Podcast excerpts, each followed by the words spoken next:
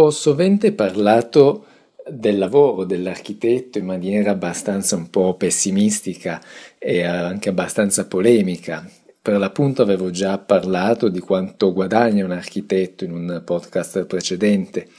e, e quindi oggi leggendo questo articolo, questa notizia, ho detto vai, portiamo un po' di ottimismo, un po' di, di buone notizie, anche se sono da prendere con le pinze, di cifre importanti che grossi studi di architettura in Italia guadagnano.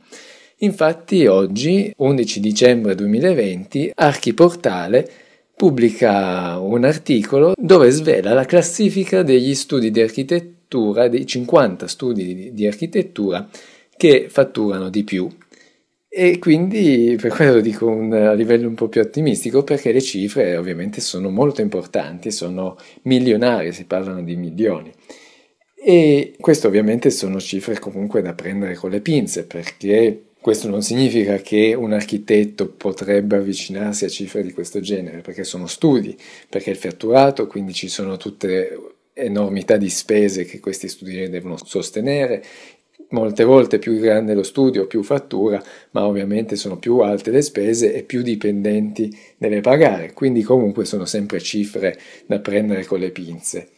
Però sicuramente, come vi avevo anche detto nel podcast precedente, chi eh, è capace, ha, um, è bravo nella creatività, nel creare architetture, ma soprattutto anche a comunicarle, quindi ad ottenere commesse importanti, può anche ambire ad arrivare delle cifre che adesso vi dirò.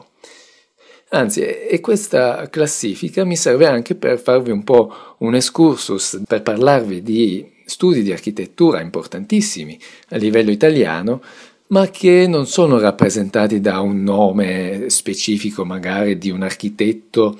principale, come appunto vi ho parlato di Renzo Piano, di Cucinella, di Carlo Ratti, di Boeri, no? che è un nome univoco di una persona che crea il suo studio con la sua idea, ma molte volte, come appunto vedremo, sono degli studi composti da più persone, con prevalentemente non c'è neanche il nome dei fondatori, ma è un gruppo di persone che si associa per creare degli studi che possano anche avere più servizi, non soltanto quelli dell'architettura, ma anche cioè dell'intera costruzione di un'architettura, quindi che può riguardare eh, la parte contrattuale, la parte ingegneristica, impiantistica, e quindi che si creano dei grossi studi che possono completare un progetto dall'inizio alla fine, senza dover chiamare, per esempio, faccio un esempio, eh, Cucinella per la parte architettonica, ma che poi si affianca affianca a Arup per la parte, che è uno studio per esempio importante di ingegneria, eh, che poi mm, chiami, interpelli un altro per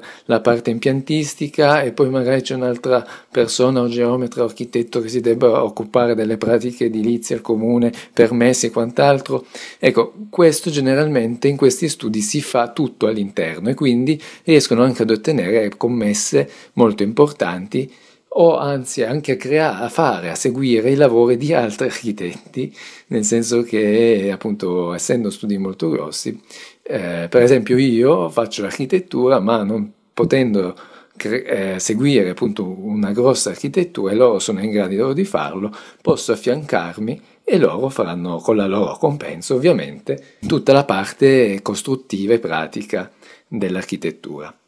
Quindi iniziamo con questa lista al primo posto c'è lo studio del gruppo Lombardini 22. Mm, è uno studio di Milano, anzi, prevalentemente hanno questi studi di cui vi parlo hanno una sede a Milano, eh, probabilmente un po' la, la capitale dell'architettura. In ogni caso, iniziamo da Lombardini 22 che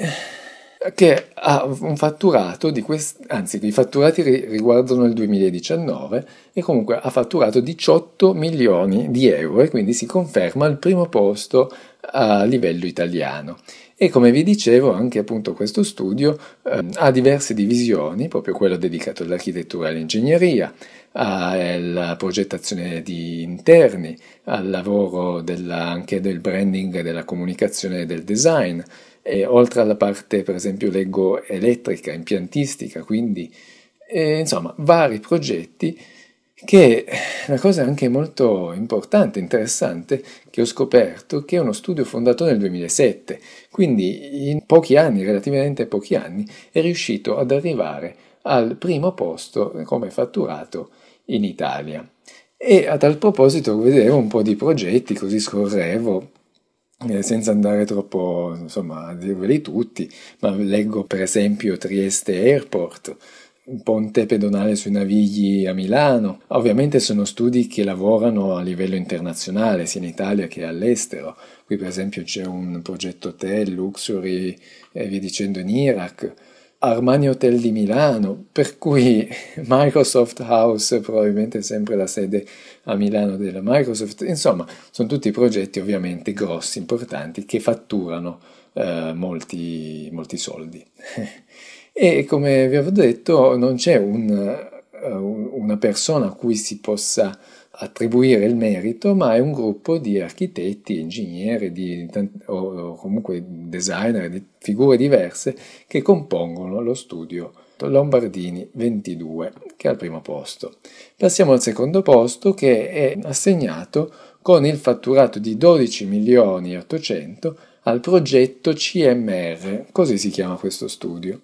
E anche in questo caso stiamo parlando di studi di architettura eh, che va a integrare l'architettura all'ingegneria, alla, mm, alla parte urbanistica, eh, controllo project management, cioè tutta una serie di servizi che eh, fa sì di avere grosse commesse come per esempio in questo caso leggo nuovo Padova Calcio Stadium che qua è un render, quindi ancora non so se è stato realizzato o comunque c'è già il render del progetto, hanno creato il, il render dello stadio di Milano, gli anelli, chiamato gli anelli di Milano. Leggo per esempio che eh, hanno mh, costruito headquarter generali, che si riferisce alla torre quella di Zadid, la City Life di cui appunto vi ho già parlato, ma che eh, so per certo che è stata progettata, ideata dallo studio di Zadid, però probabilmente appunto loro hanno il merito di averla costruita, che non è da poco, è un grattacielo uno dei più alti e anche più belli d'Italia, per cui sono tutte commesse molto importanti sia a livello nazionale che a livello internazionale. Poi passiamo al terzo posto ed è, c'è, c'è, il grande e famosissimo Renzo Piano col suo ufficio che si chiama Renzo Piano Building Workshop,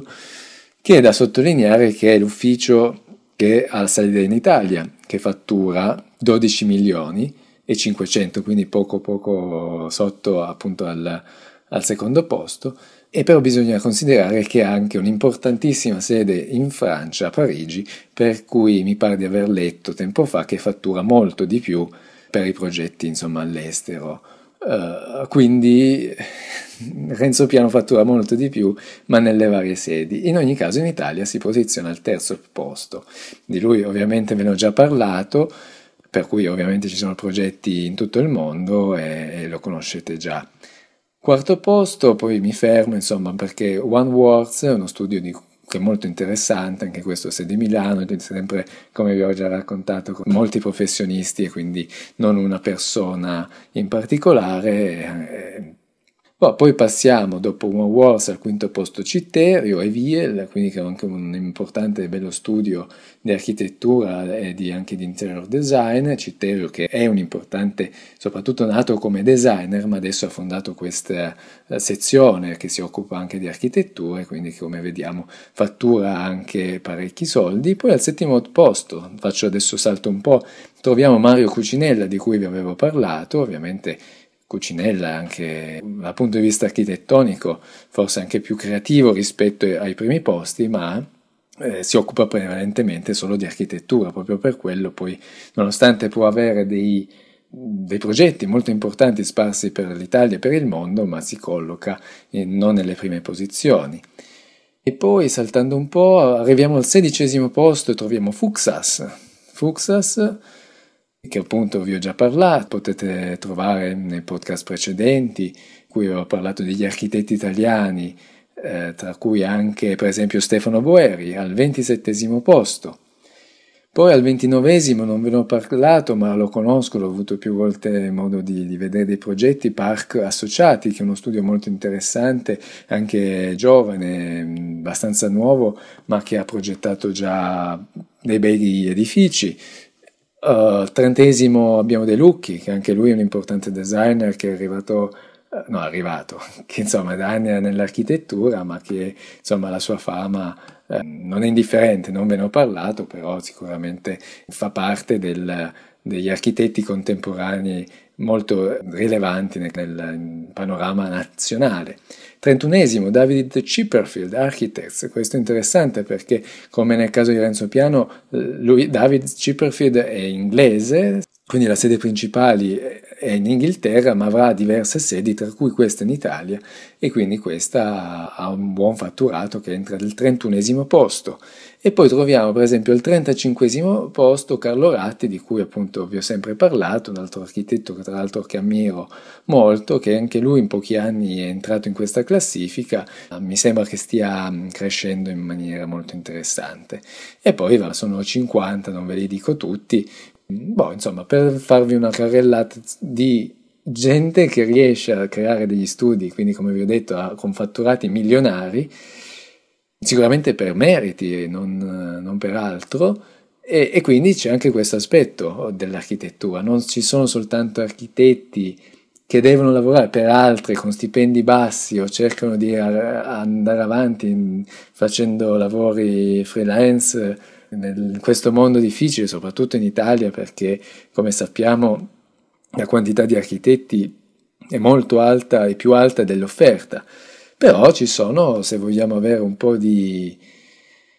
un respiro di, di fiducia, di, come dire, un respiro di, di ottimismo, ci sono anche studi che appunto possono fatturare grossi numeri. Sicuramente per concludere sarebbe interessante associarsi con più persone, con più professionisti eh, diversi, non soltanto fare architettura, ma l'ideale sarebbe combinare architettura, ingegneria, designer, comunicazione, marketing. Non è la prima volta che vi dico che insomma è forse quasi più importante dell'architettura stessa tutto l'intorno, tu, cioè tutto compone un'architettura e quindi appunto i primi posti sono appunto per questi studi che riescono a soddisfare più richieste e per cui far avere più lavori e avere più fatturati. Insomma. Ciao, alla prossima.